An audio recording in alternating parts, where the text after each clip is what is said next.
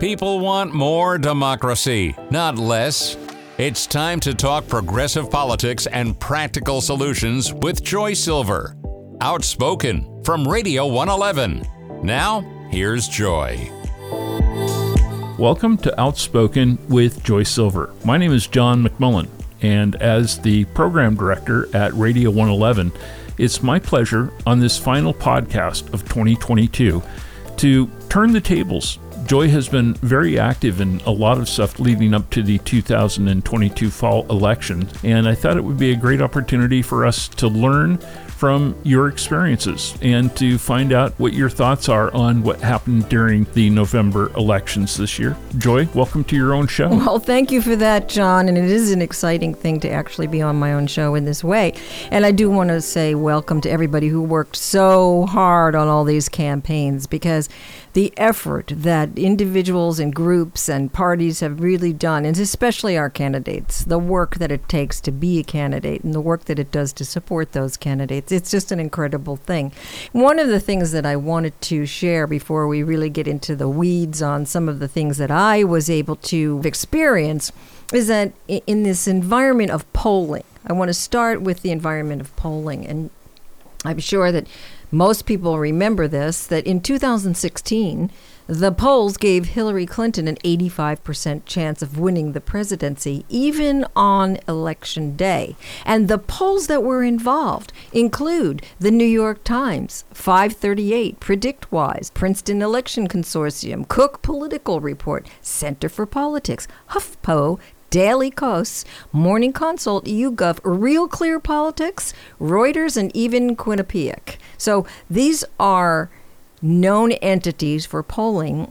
And yet, these are the same polls that were talking about what was going to happen on this red wave scenario when it comes to that, Joy, personally, I feel that we may be living in a post poll world. Do you share that feeling after getting out and being able to talk to people in places like North Carolina and Florida this year? Well, I think that we need to re examine how we select the groups that we're polling. I think that's one of the things. I think we're using um, old methodology here and it's it's almost a subset and part of that subset is people who answer the phone and people who answer a landline. So I think there's there are issues there. Although I know that some polling um, some polling organizations do use texting, but I think there's we have to it needs an overhaul um, ultimately. You know, Alan Lichtman and he was the one who predicted that um, the former guy, as I call him, Colt 45, he said that Colt 45 would win the election. And that was in 2016. But he also predicted a win for Colt 45 in 2020. And then, of course, the ever outside but really inside person, Michael Moore, predicted a Colt 45 win. And he was the one who said that the Dems would see would, would make a good showing. He called it a blue tsunami. And historically, I could agree with him, but all of us would have liked to see just a little better on the house, even though it's historically and almost numerically impossible. But we did we did great. But there are those of us who wish we would have held the house just as well. So he knew, and this is another interesting thing, John. The 538 had written that the anti-abortion crowd in Kansas was also going to win by four points, and they lost by 18 points. Part of the issue also is the priorities and the questions. And this gets to my field work, okay? Because inflation is inflation a priority? Well, yes, it's a priority. And is it your number one priority? Well, sure, it's about money. But nobody really understands what inflation is. But if you think that abortion is separate from an inflation question, we're already having an issue. Mm-hmm. If you think abortion is separate from health care, we already have an issue. If you think that crime is separate from domestic violence, uh, so the the silos that the questions are asked in is part of the polling problem because they are very much intrinsically and inextricably aligned.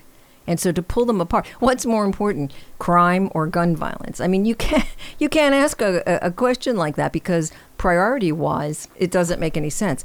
But the biggest one and this goes into my Flor- mainly Florida and some of my North Carolina experience. As you, as our listeners may know, I was out in the Val Demings in Seminole County, Florida, and I did a lot of door knocking out there.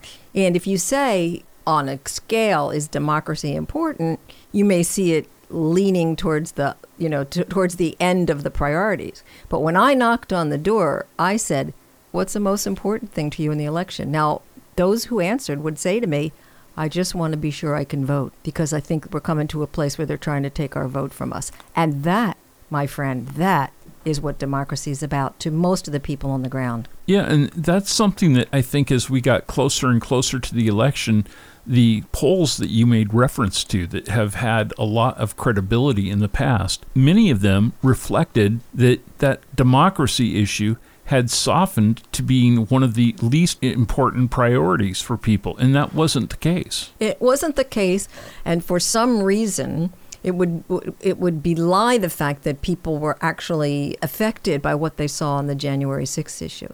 And the mainstream media was picked up this messaging piece and they ran with it as if well there really was no big deal and you know January 6th had come and go and the worst part of it was well abortion seems to have taken a back seat to whom half a gender got their rights taken away from them you think they were going to sit by for that i want to go back to the kansas the Kansas situation where they were terribly wrong about what happened there on the polling.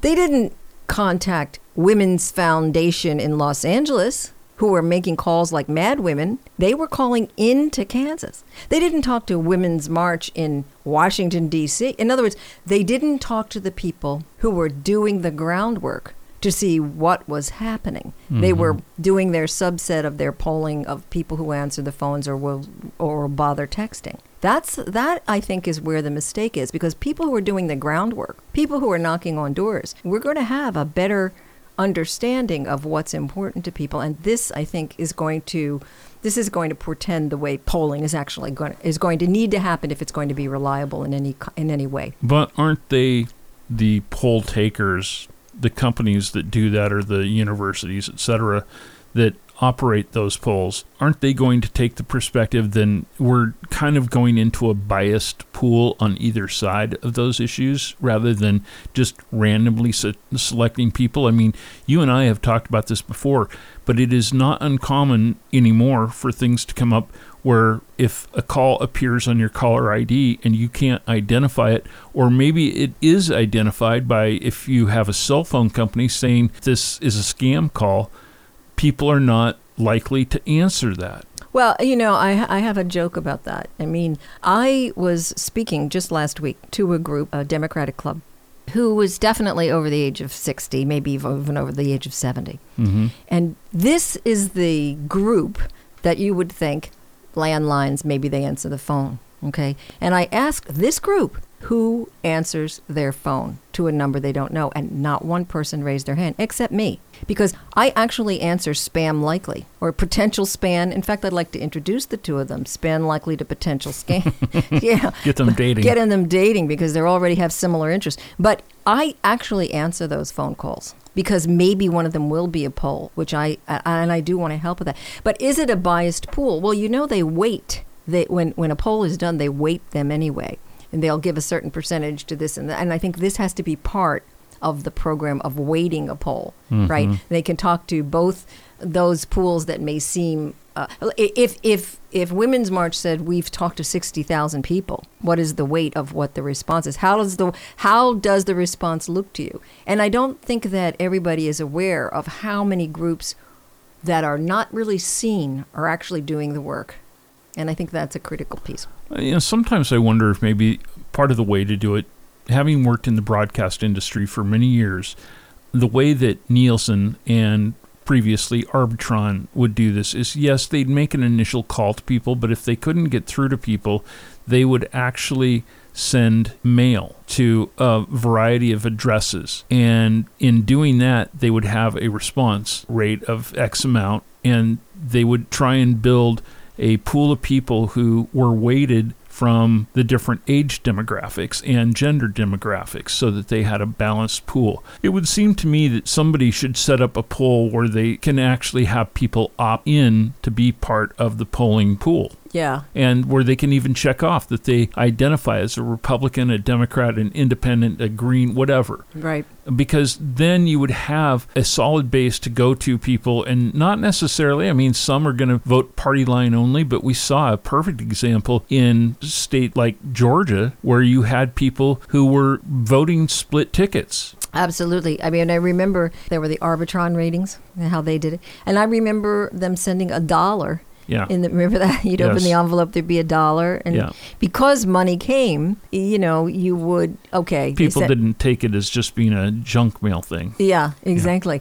And i think that that heads up. I think you're right about that because when they when there is a poll and it comes over your landline there's no nothing comes before asking you if you'll be part of this pool as we go forward and i think i think that's a really good idea. And so all of that together we have to look at the potential polling and how we can best use it from the data that we have. So that would be very helpful and you know th- there are areas i mean there are things where people will talk to you and they say well forget florida it's so red. Well, there's reasons that Florida's red. They they eviscerated all the voter rights and, and put in a lot of laws. I think it was SB 90, which said you couldn't, it, just like they did in Georgia, where you couldn't give water to somebody waiting in line, and Right. you had to show this thing and that. Thing. I mean, they, and they knocked out all of the ballot boxes, and then you And know, they had a governor in Florida who hand drew those three districts that they flipped by some of the worst gerrymandering in the country this year. But that doesn't mean Democrats aren't there. No, That just means they don't have access to voting in the numbers that they actually are. And I think that that's Right. a really big difference because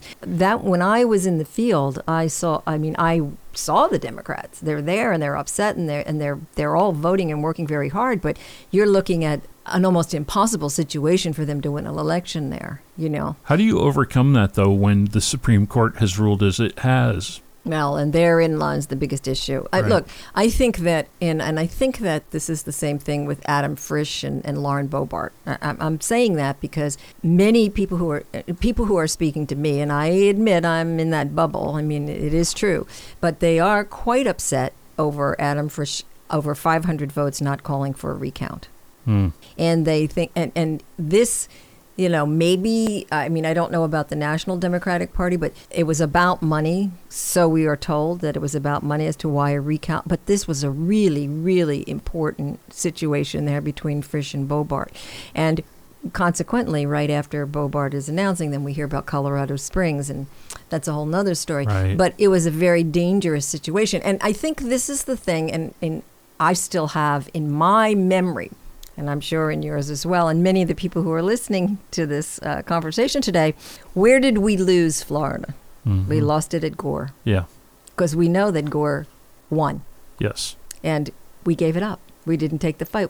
And that, and that was very, very few votes there. So there was your first recount, and that was sort of, in my mind, we can base it back on the end of Florida, sort of. You so, so I see it in that way. But there are many, many strongholds, and and I don't believe in abandoning those people who have our values in states where they live. I mean, they should move. I mean, that's a very privileged idea. They, and we're ceding territory for no, no reason except we don't have the tools to fight on the ground in certain Right. states. And I don't think that that's necessarily something that we should be doing. Let me ask you do you think that in light of how close we came to democracy really going right down the toilet this year, do you think that it should be a priority of the president, President Biden, to stack the court now and put four more people on the Supreme Court? Well, I personally think so. Yeah. I do. Because um, right now, I think the number that was established was for the particular census of the particular time period.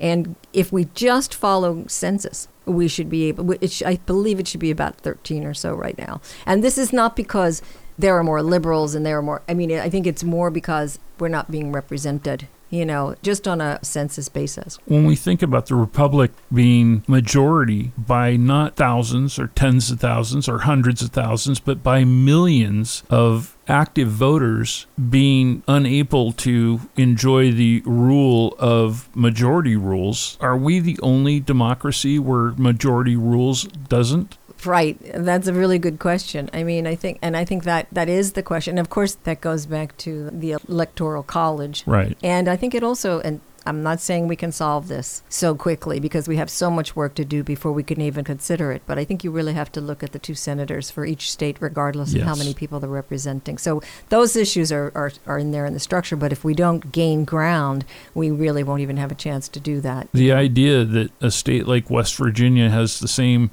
power at that level of our legislature that a state like California where there where you have a difference between uh, what 800,000 and 39 million people is mind-boggling. It's mind-boggling, and it's so it's not representative. No. You know and i think and, and, and i think it was deliberately done that way you know when when they first established that. But i think the thing that again knocking on doors i, I knocked some doors for will rollins. I mean it's a will rollins knocking doors for will rollins in an area that was already already for him and just trying to get people to make sure that they're voting. That's one thing. But when i'm out in alamance county north carolina which is a whole nother world and very rural and a little bit scary. Yeah. uh, when you're out there and you're meeting people who are registered as Democrats or independent but vote democratically, because that's really who you, what you're doing. When you're out in the field at that point in time, and you have certain numbers, you want to be sure they're the ones who are coming out and making the vote because when we vote, we win. Okay, so you're trying to increase your get out the vote numbers, but there are people there who once I'm knocking on the door and I can see these these horrible things like there was this baby showing it was peeing on Pelosi on somebody's front I mean this is the kind of things that people a big Confederate flag I mean Yeah. Trump's and when you look at that and I knocked on the door and I see there are a lot of Democrats in this section that I'm that I'm walking and I would go to those doors and I'd say I just want you to know you have a lot of people who think like you do and if if I did nothing Right. That was a critical thing because the isolation between mainstream media the fear that if they put a lawn sign that they're going to some, that their dog will get shot. I mean there are things that go on out here. Right. and not knowing not even being afraid to have this conversation with your neighbor because some places it's not so safe especially if it's a little bit remote. Those people hearing listen i've been knocking doors all day and i want you to know there's a lot of people who think the way that you do in your area right here. That alone is the hope of us the hope for people who are anti-authoritarian and don't and, and are and are fighting against the fascist uh, the fascism that's trying to take over the entire country and i think that's very important. You know they're organized there. This is another thing. Um, when when we look at riverside county and we see what happened in the southwest and the southeast part in the school boards Mm-hmm. it's not just happening here. And it's not just being organized here. I went to Florida, I saw exactly the same thing. The Moms for America and the constitutional sheriffs who have PACs, or the extremist sheriffs who call themselves the Sheriff's Association, whatever they're calling that same term that they're all belonging to, they're funding this. Yeah. All uh, Chad Bianco. Yeah, well, there you go, and a perfect example. He's the he's the pack, the 412 church. They activated with the pulpit that only exists. I, I mean, their religion seems to be. You would think it was Christianity there, but it isn't. It's a religion of getting what they consider their Christianity in the power of positions. So this organizational methodology, we're fighting on every ground in every state, and we're not.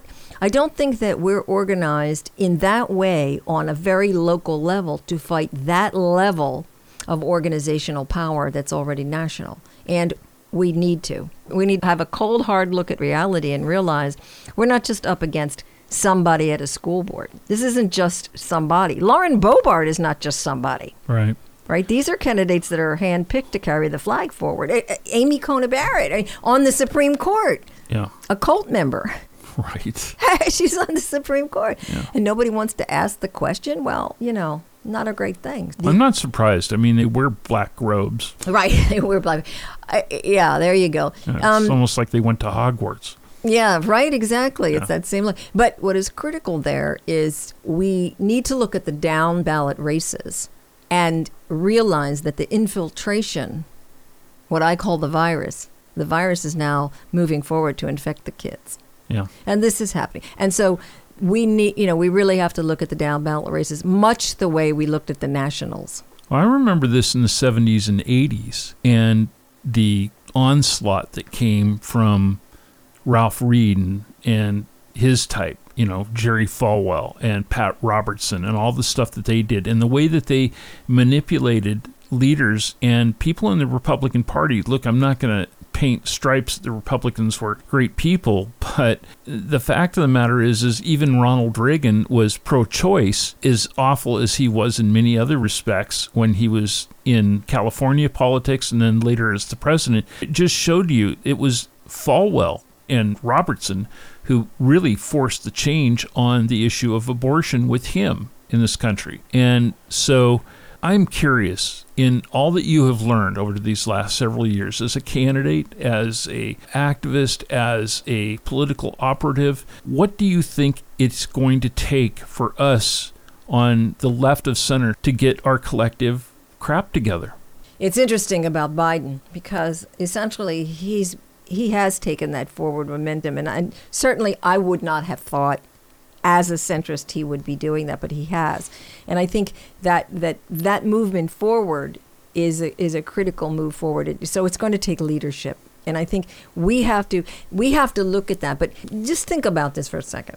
I want to go back to the the media, the messaging from the mainstream media, the cable TV, the red, you know, the red wave, the red wave, the red, and the dispiriting message of that. Our party will have to put its relationships with media on a much more local level and keep things moving forward. I mean, I think our strategic aim is to be sure that people know what our values are and what value we have to our constituency and be engaged on that very low visceral and I don't mean low level in the sense of it's lesser because essentially if you can win the ground game on a down ballot you will win the upper mm-hmm. you will win the top of the ballot yeah. and that is and so we have to kind of look i think that the, the, democratic strategy overall was to kind of abandon the down ballot races and go for the, the, the federal you know the federal races and, and even the the statewide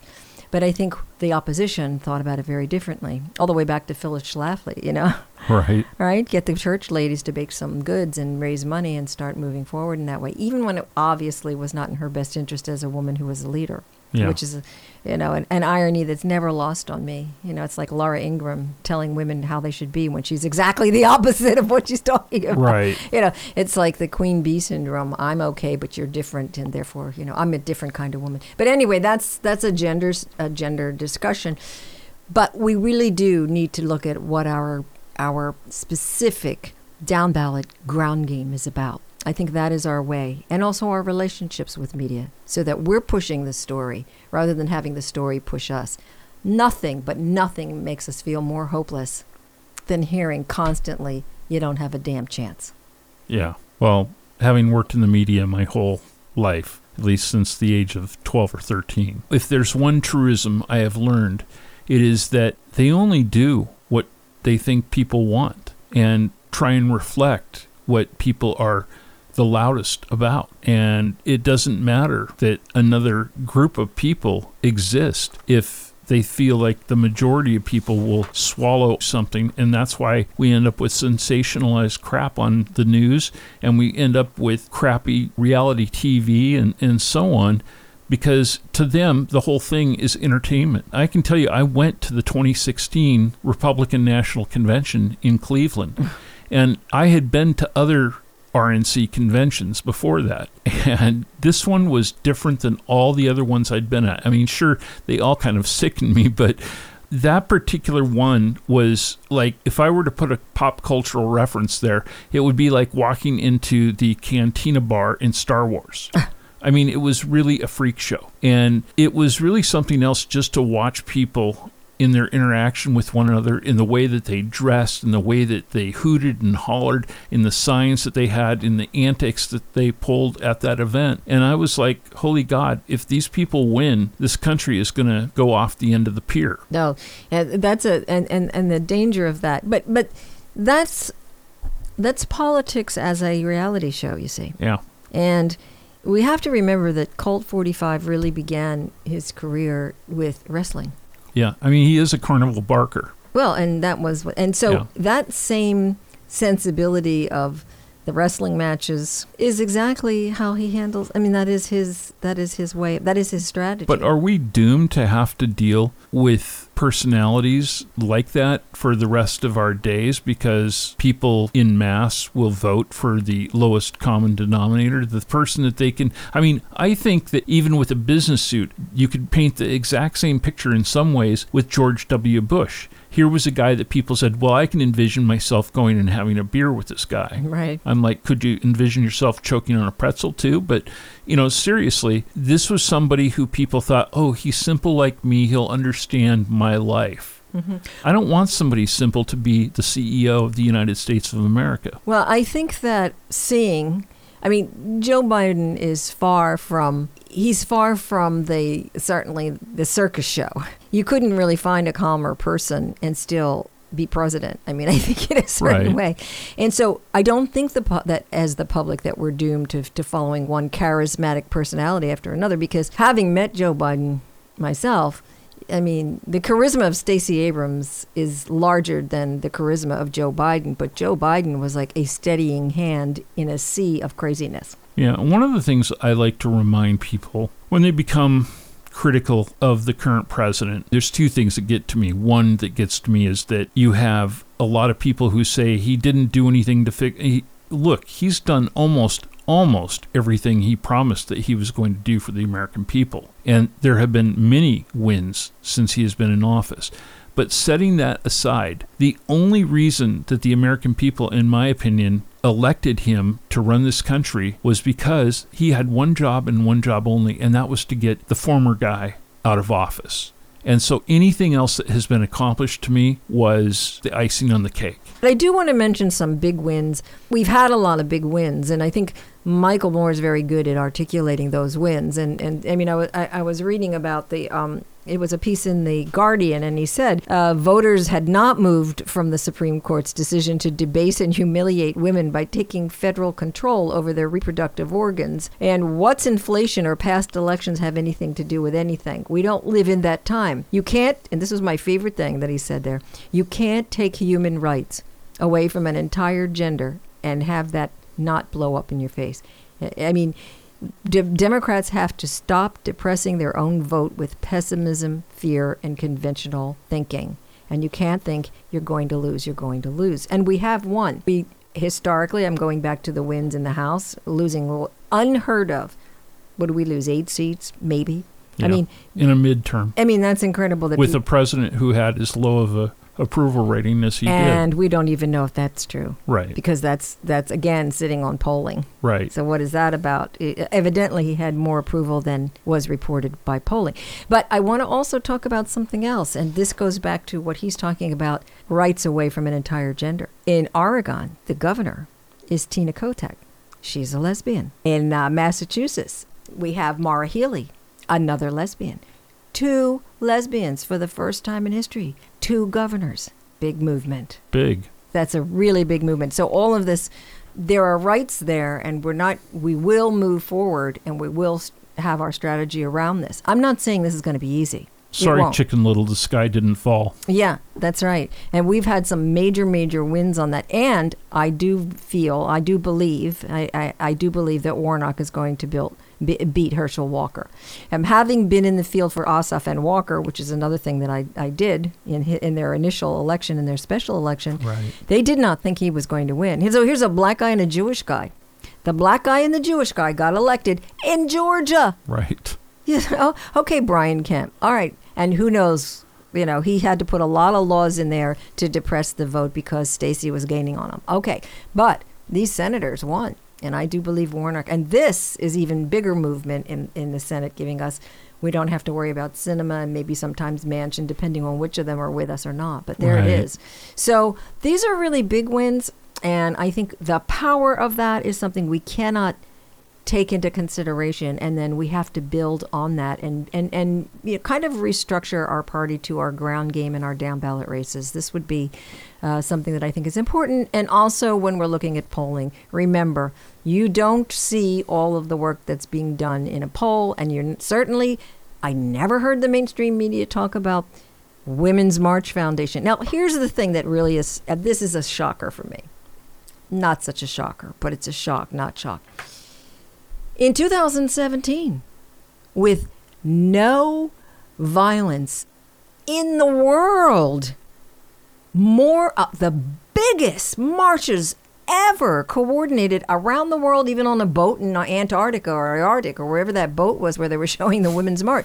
I, all over the world with sympathetic marches. And nobody talked about what were the women's march people doing during this election. No one. Bans Off Our Bodies rally right here in Palm Springs. Yeah. Biggest and then you know and and what was it 120 degrees no shade and people were out there Yeah. but nobody talked about this during the election.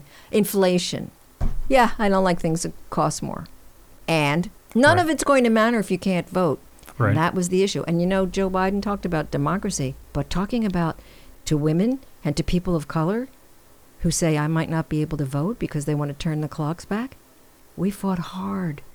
We fought long to get that vote. Yeah. Women had tubes stuffed down their stomachs and they were shot in the streets and arrested and chained themselves in their white clothes in front of the Capitol.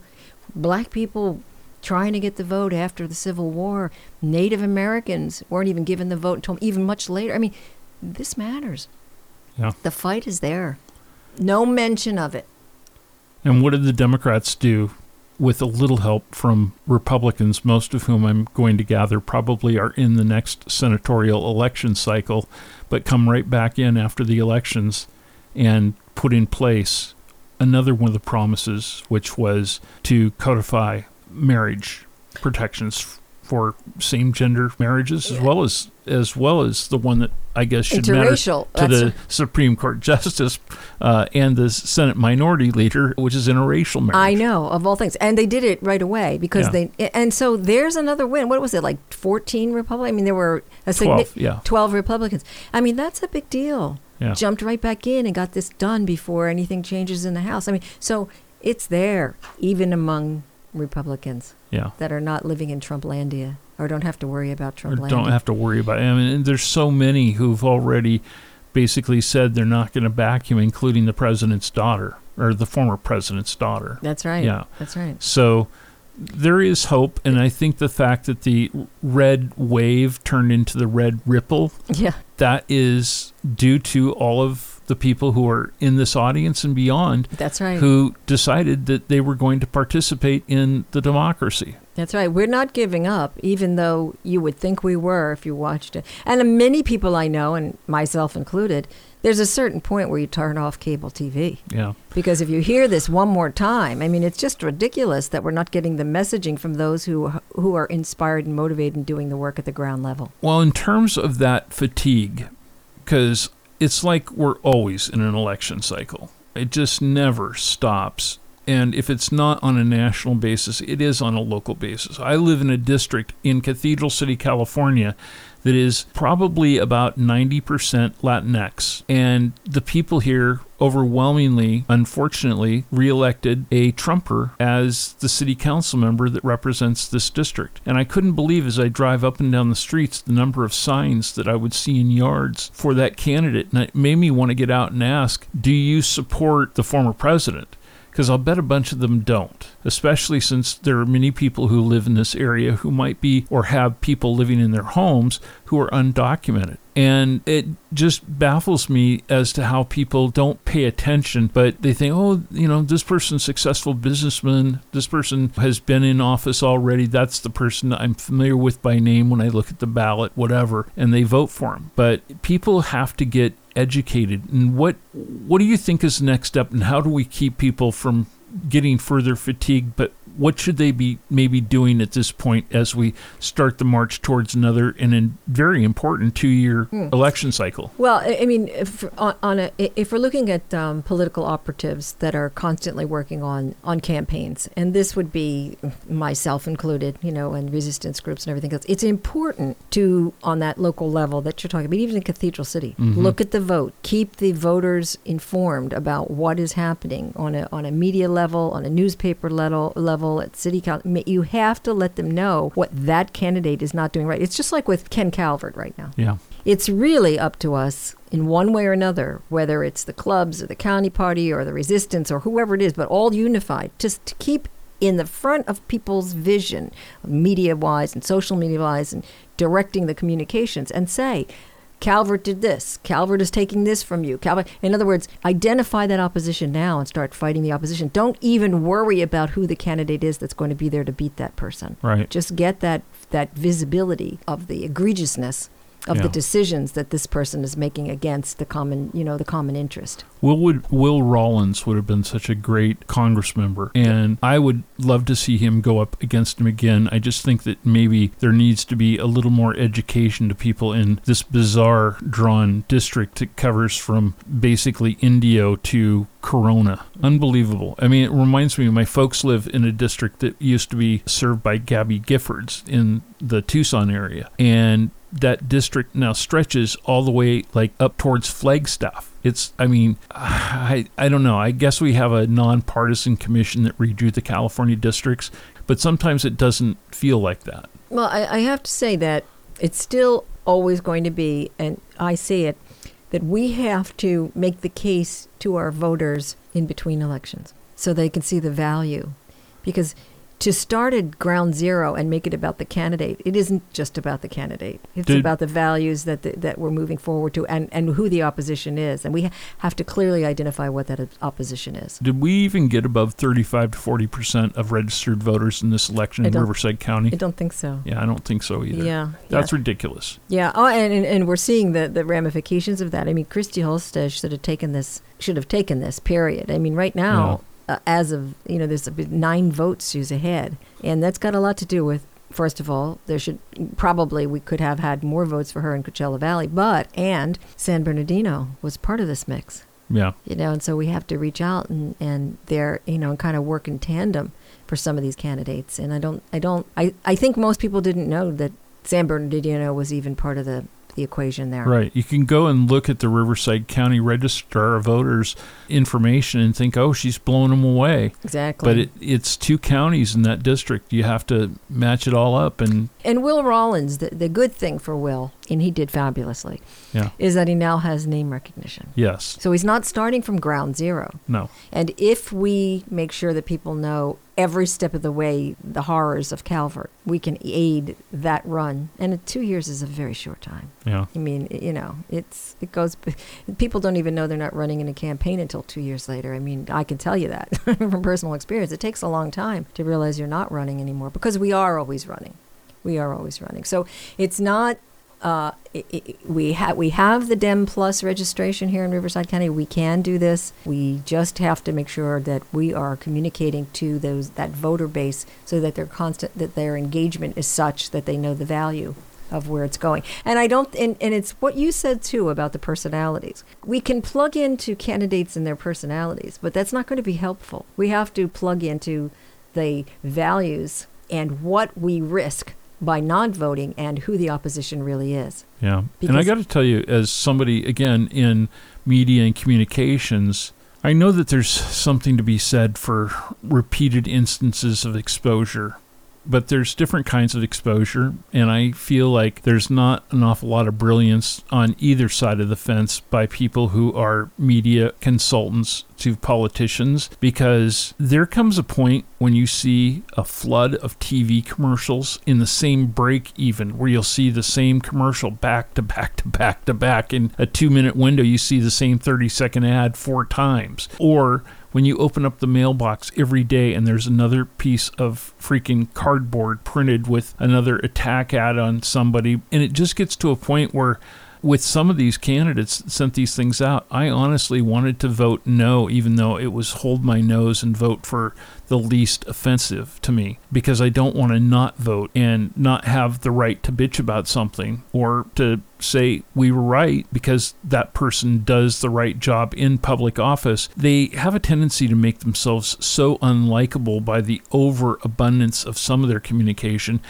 yet they do not do a lot of things that I think would be more helpful. For instance, I saw one candidate in Desert Hot Springs a couple of years ago who, instead of sending out all those postcards and instead of buying TV ads, he spent his money on creating a like a community newspaper that really focused on here are the things that I have done for you as an incumbent candidate over the last several years and had, you know, quotes from different citizens, not from people whose pictures were taken from, uh, you know, from a stock photo collection or something like that, telling how this candidate personally took on this particular thing for them in the middle of the night, you know, whatever, to help them out. To me, if you can sell a story about how you have helped your constituents, that is far more interesting than somebody who went to jail 28 years ago for th- three days because they got caught shoplifting or something. We live in a society that loves to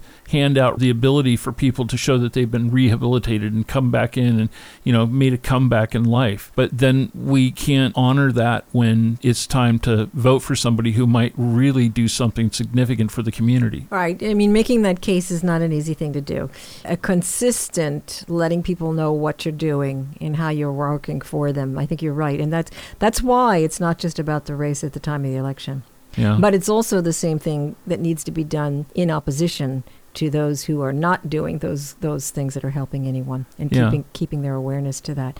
So we have a lot of power, we have a lot of motivation, we have a lot of inspiration. I think that um, putting that putting that strategy together overall, again, I'm I, I really my thinking is that the, the focus on the down ballot races this is what gives us our strength because the opposition is out there Yeah. in- infecting the uh, the voter constituency consistently look people don't just go to church when there's an election right. and they're out there doing this every day in Bible class and, and you know all kinds of things. They are inculcating and and teaching and, and, and they're out there with their political campaigns consistently. And we're not a church, but maybe we need to act like one. Joy, I want to thank you for letting me come and play in the sandbox with you post election and uh, let our audience know that all of our Radio 111 podcasts are going to be resuming after the holidays. We'll start back up around January the 7th, and we invite everybody to come back and get some fresh perspective for the new year.